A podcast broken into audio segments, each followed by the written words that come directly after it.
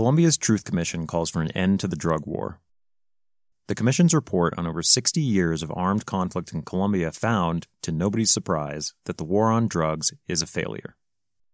On June 28th, Colombia's post conflict Comisión de la Verdad, Truth Commission, presented its final report on the country's internal armed conflict, including summary findings and recommendations spanning six decades from 1958 to 2018.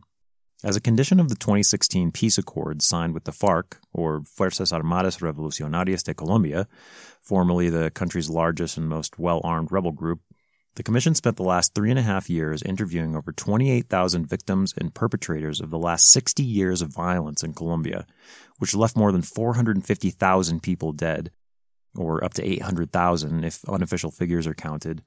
120,000 plus disappeared, and almost 8 million forcibly displaced from their homes as a direct result of the internal conflict. One of the main findings of the Commission's report is that the so called war on drugs has been a fracaso, or failure, that it was one of the main contributors to prolonging and intensifying the conflict in Colombia, and that countries like the United States should end prohibition and pursue policies of legalization and regulation of drugs like cocaine and marijuana in order to help return a measure of peace and stability to a part of the world which has been racked by chaos and violence for decades, largely due to the criminalization of drugs like cocaine and marijuana. The report was unambiguous in its condemnation of the drug war. Here's just one paragraph translated from the text of the 896 page Findings and Recommendations chapter. Quote, the current paradigm of the war against drugs has been a failure. It did not produce effective results to dismantle drug trafficking as a political and economic system, not just its criminal manifestation.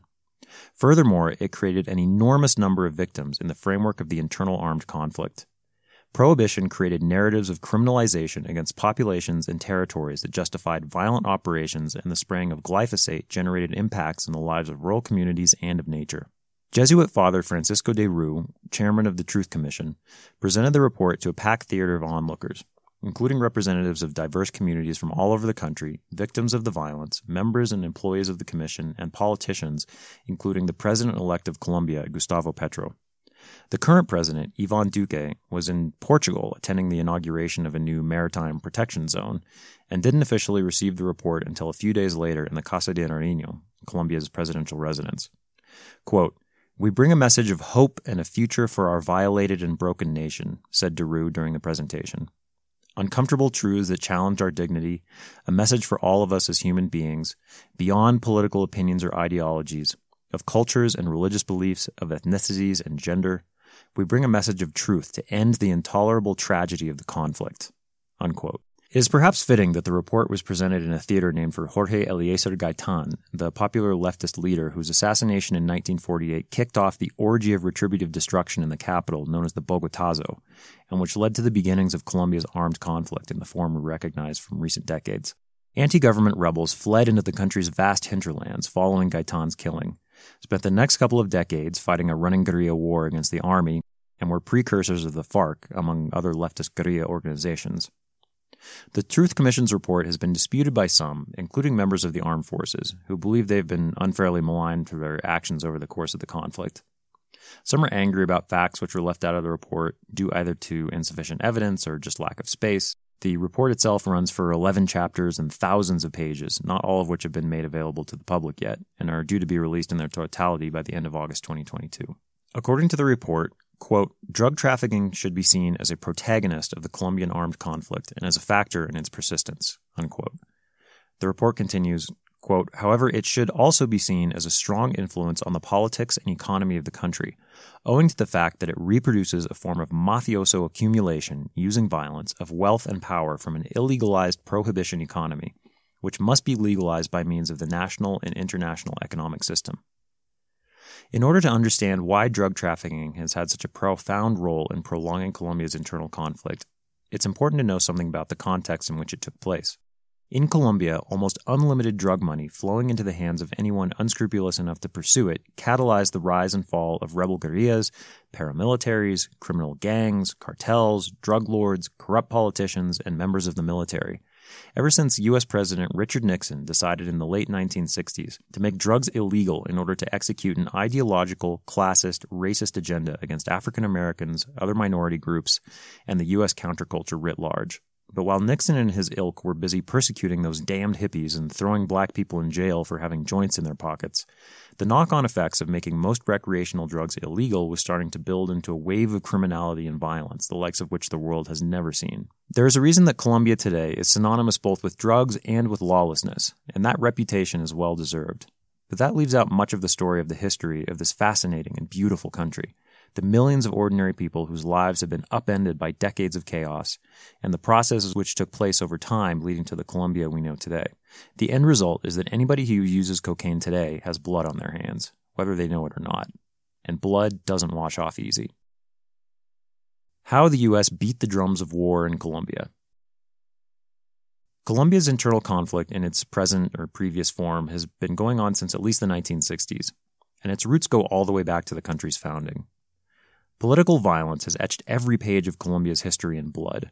But it wasn't until marijuana and then cocaine became the world's hottest illegal commodities that the mayhem and bloodshed began to reach the frenzied, horrifying, and deeply sad level we know today. Cocaine in particular has been the catalyst keeping armed guerrillas, paramilitaries, narco traffickers, the military, and every single person in Colombia living with a gun to their head for the last 60 years.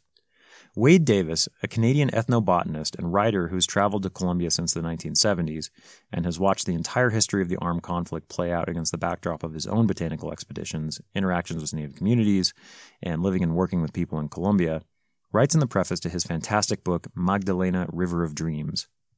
Quote, Colombians, most of whom have never used or seen cocaine, have lived with the consequences of the trade for two generations.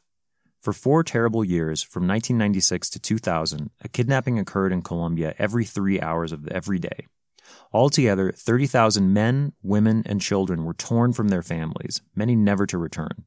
By 2012, nearly 5 million Colombians had abandoned their country, some by choice, others desperate to escape the violence. Within Colombia, those displaced by the conflict numbered more than 7 million. Imagine how differently the people of the United States would feel about their war on drugs, not to mention their casual consumption of cocaine in bars and boardrooms across the nation, if they knew that as a consequence of both obsessions, no fewer than 80 million fellow Americans would be driven from their homes or forced into exile. Unquote. It wouldn't just be exile from their homes and their country which awaited these erstwhile citizens. Violent attacks, rape, torture, murder, disappearances, mass killings, forced recruitment, child soldiers, human trafficking, and all the very worst aspects of human nature. These were regular features of the internal conflict in Colombia. And through it all, the illegal drug trade kept the money flowing into the coffers of the FARC, paramilitaries like the Autodefensas Unidas de Colombia, or United Self Defense Forces of Colombia, AUC, a heavily armed militia with links to the Cali cartel, and even state actors through drug money which infiltrated the political system or through outright corruption. Former President Ernesto Samper, in a scandal which rocked Colombia in the 1990s, took millions of dollars from the Cali cartel to help fund his political campaigns.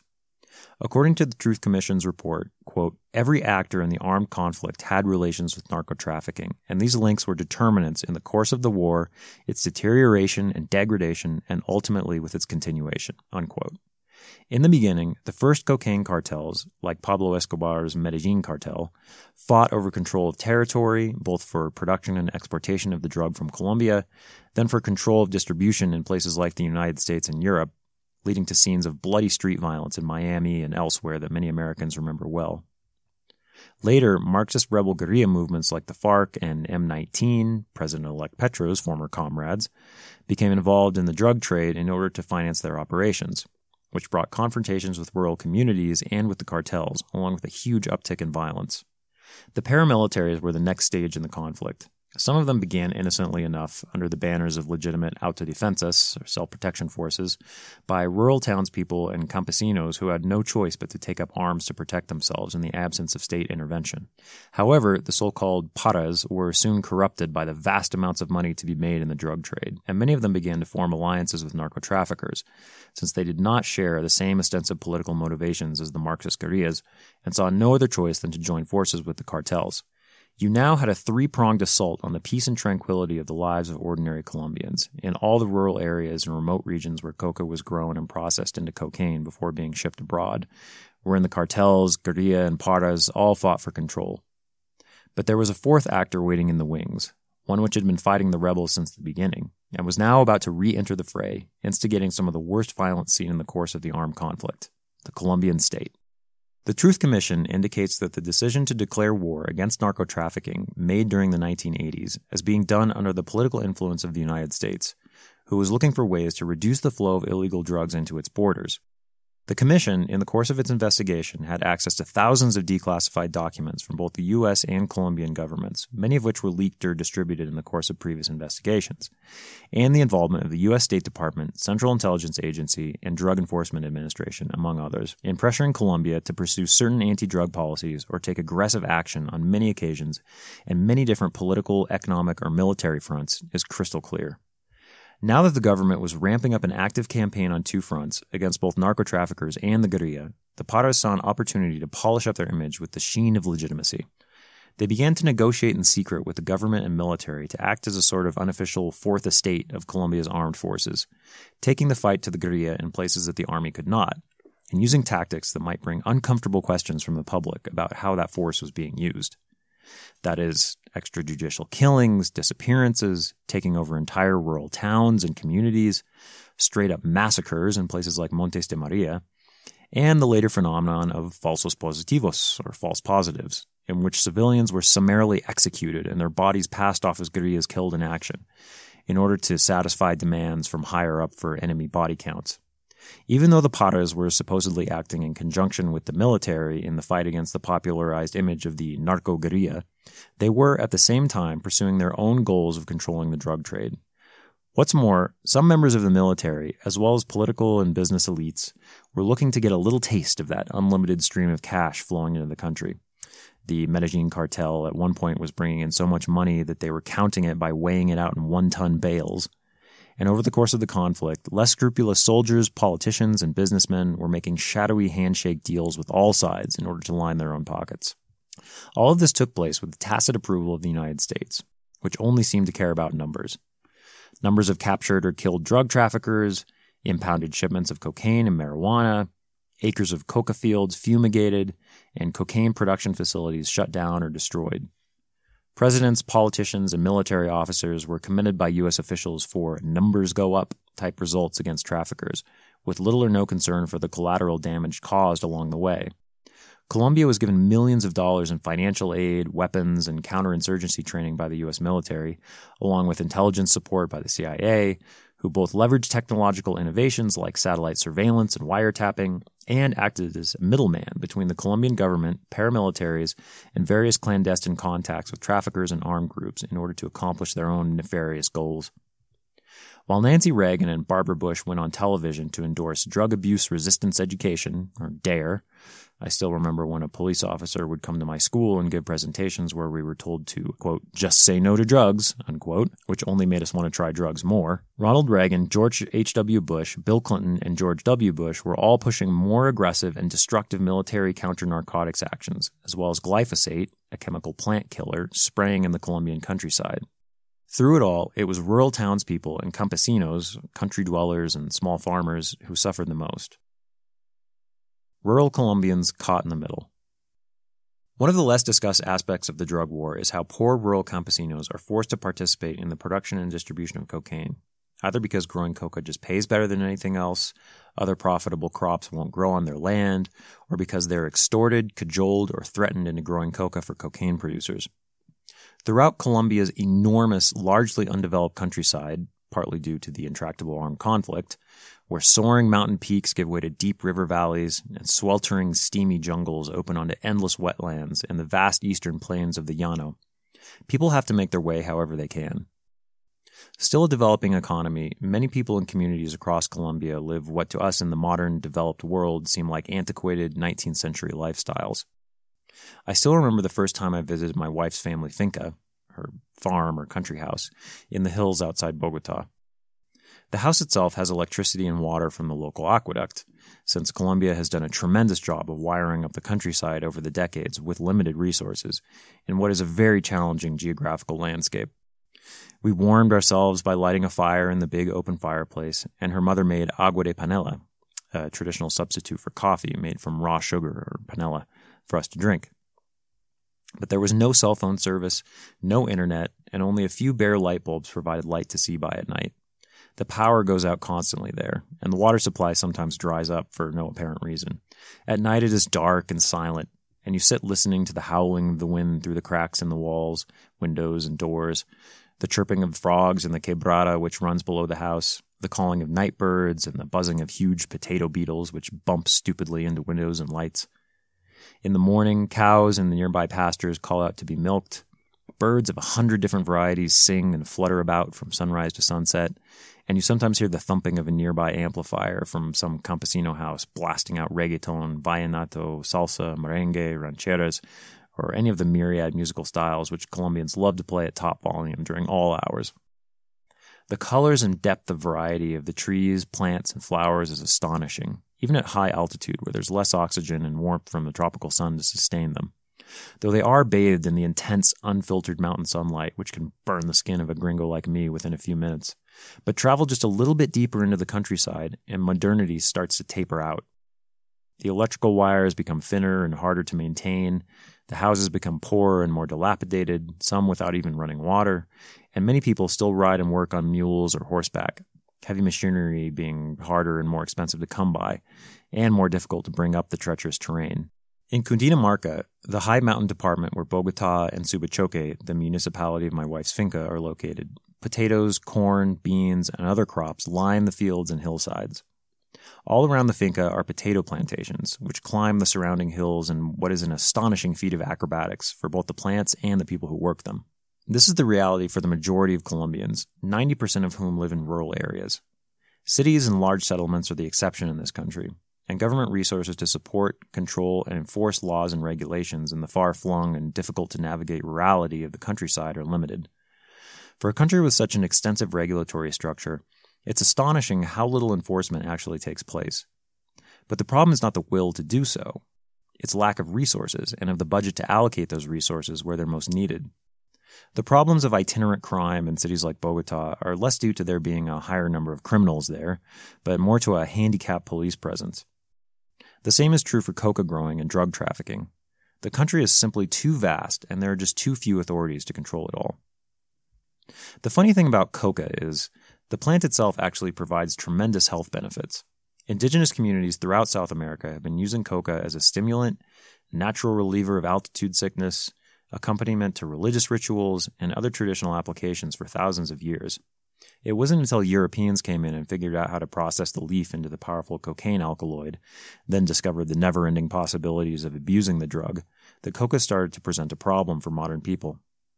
Indigenous people knew how to activate the stimulant properties of the plant by chewing it with powdered lime or other alkaline substances, but it took modern ingenuity to scale it up to the kind of industrialized production we see today. Wade Davis, the aforementioned anthropologist and ethnobotanist, spent years alongside colleagues studying coca and its uses among indigenous people in Colombia, Peru, Bolivia, and elsewhere in Latin America. He writes that, quote, snorting cocaine instead of chewing the coca leaf is like taking pure caffeine instead of drinking coffee, unquote. The plant contains a number of other nutritional and beneficial compounds which native peoples have been using forever, and one of the tragedies of coca prohibition is that the rest of us are unable to take advantage of these benefits. The story is much the same with marijuana.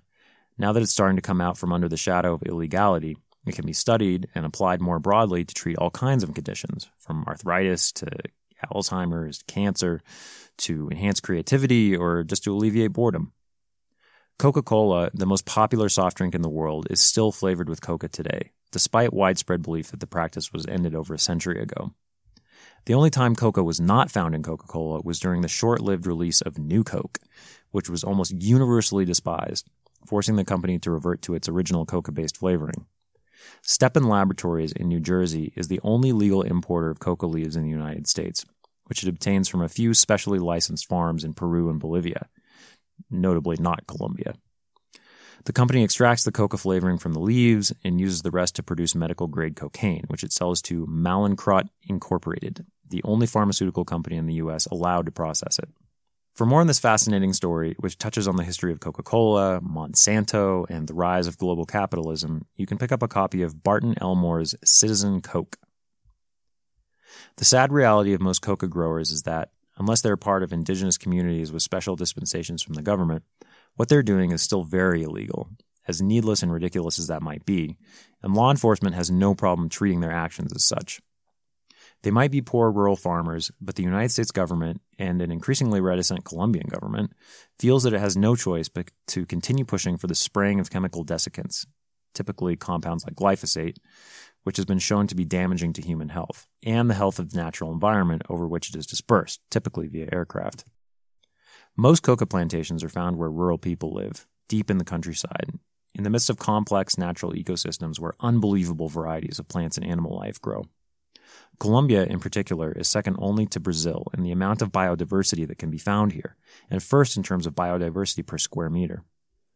One of the many ironies of the protracted internal conflict in Colombia is that since so many areas were inaccessible due to the presence of armed groups, huge swaths of Colombia ended up being inadvertently protected from exploitation by developers or resource extractors, even illegal logging and mining operations that were kept at bay for fear of the violence when armed groups weren't engaging in it themselves.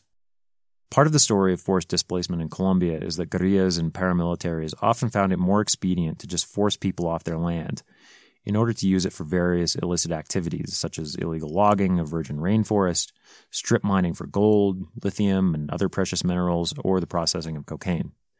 Now that the conflict is coming to an end, although many armed groups are still present in the countryside, some of these destructive, extractive forces are starting to encroach on these pristine natural areas, eyeing them with greedy intent.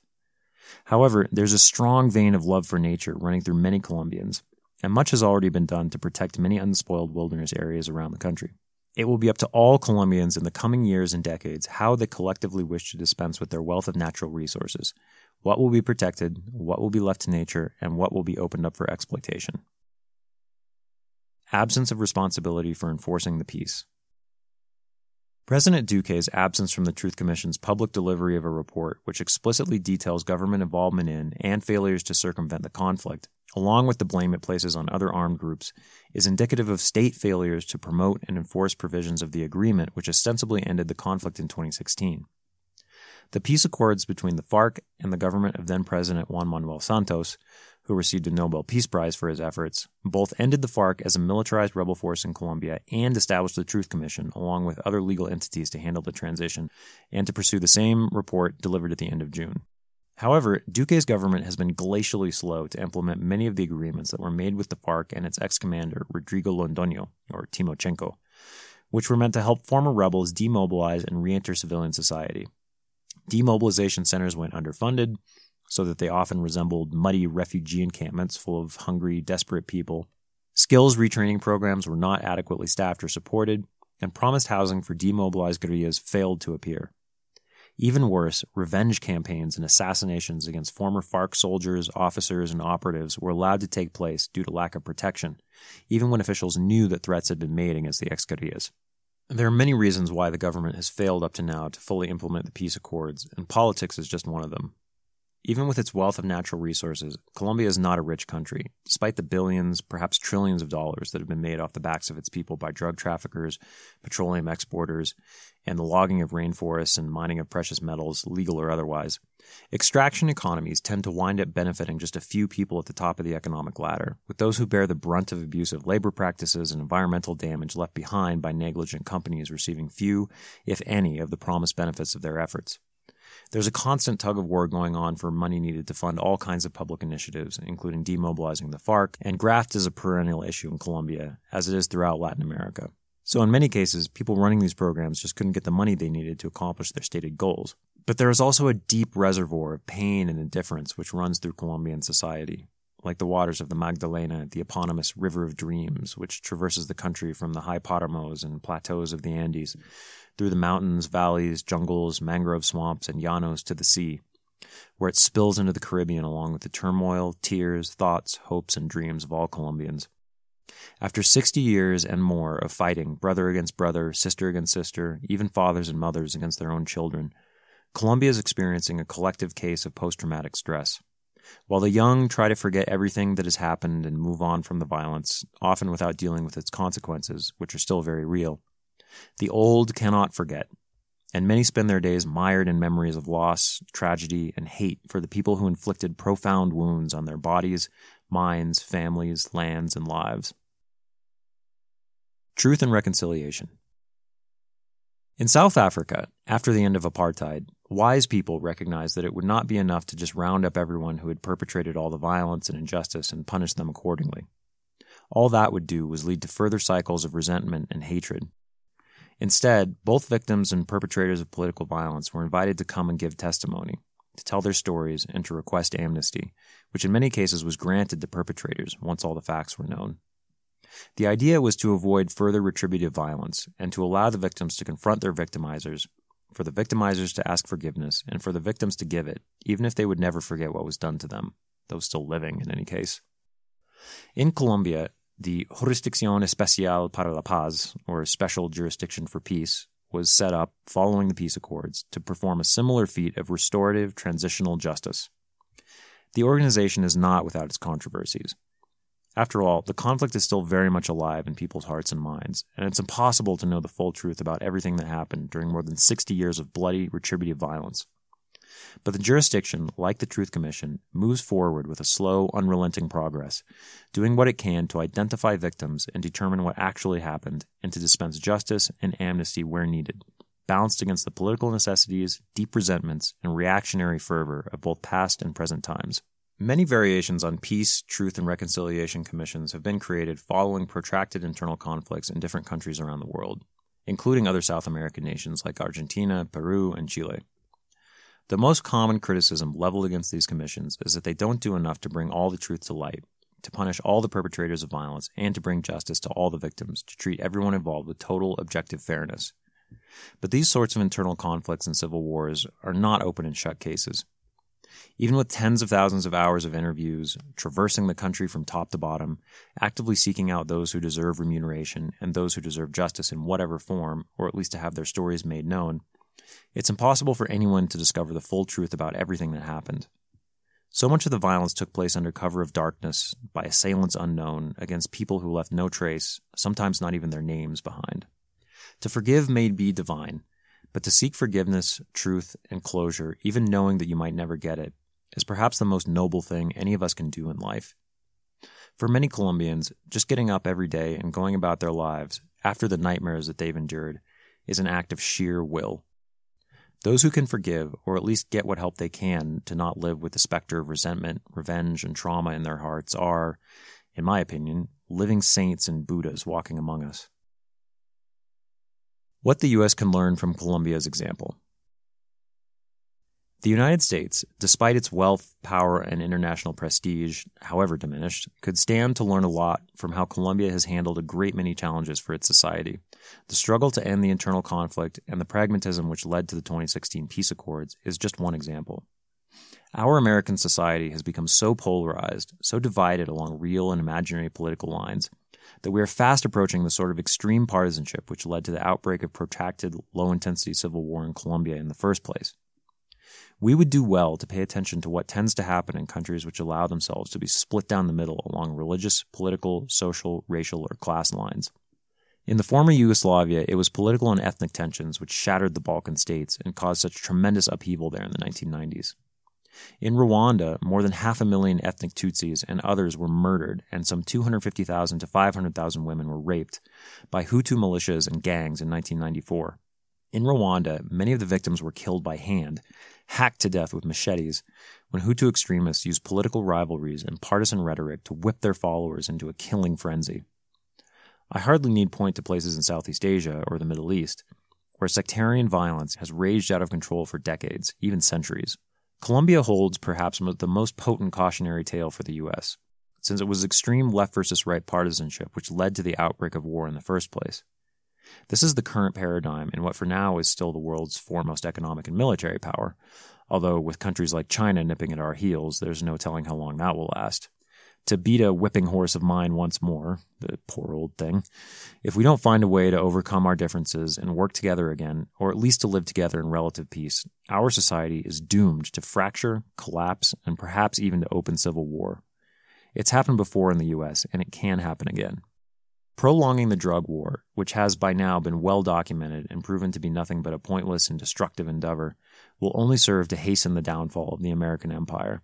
If the country of my birth has any intention of saving itself, it will follow the recommendations of Colombia's Truth Commission and end the prohibition of marijuana, cocaine, opium, psychedelics, and other psychoactive substances in as fast and expedient a manner as possible, while transitioning to a legal, regulated, and, best of all for the government, taxed recreational drug regime.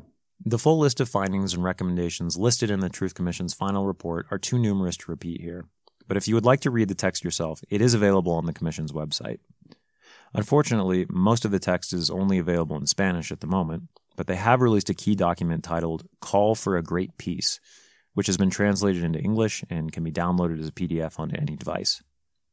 The document includes detailed information about the history of the armed conflict, the Commission's mandate, its philosophy, the processes employed in generating the report, and concludes with a full list of the summary findings and recommendations, including those regarding ending drug prohibition and the militarized aspect of the war on drugs. Nobody can put voice to these ideas more powerfully than those who have suffered directly from the drug war and Colombia's internal conflict. So I will close with the words of one person interviewed by the Commission during its investigation and identified only as, quote, victim campesino mercaderes, unquote, which is a small municipality in the department of Cauca. He says, quote, I think that in order for this not to happen again, we have to start with illicit crops. We have to start with Colombian farmers changing their economic objective from illicit crops, and for the government to train farmers that there are other alternatives to survive, and that you don't just have to fill up with money to be happy, but even if it's little that you get financially, to live in peace.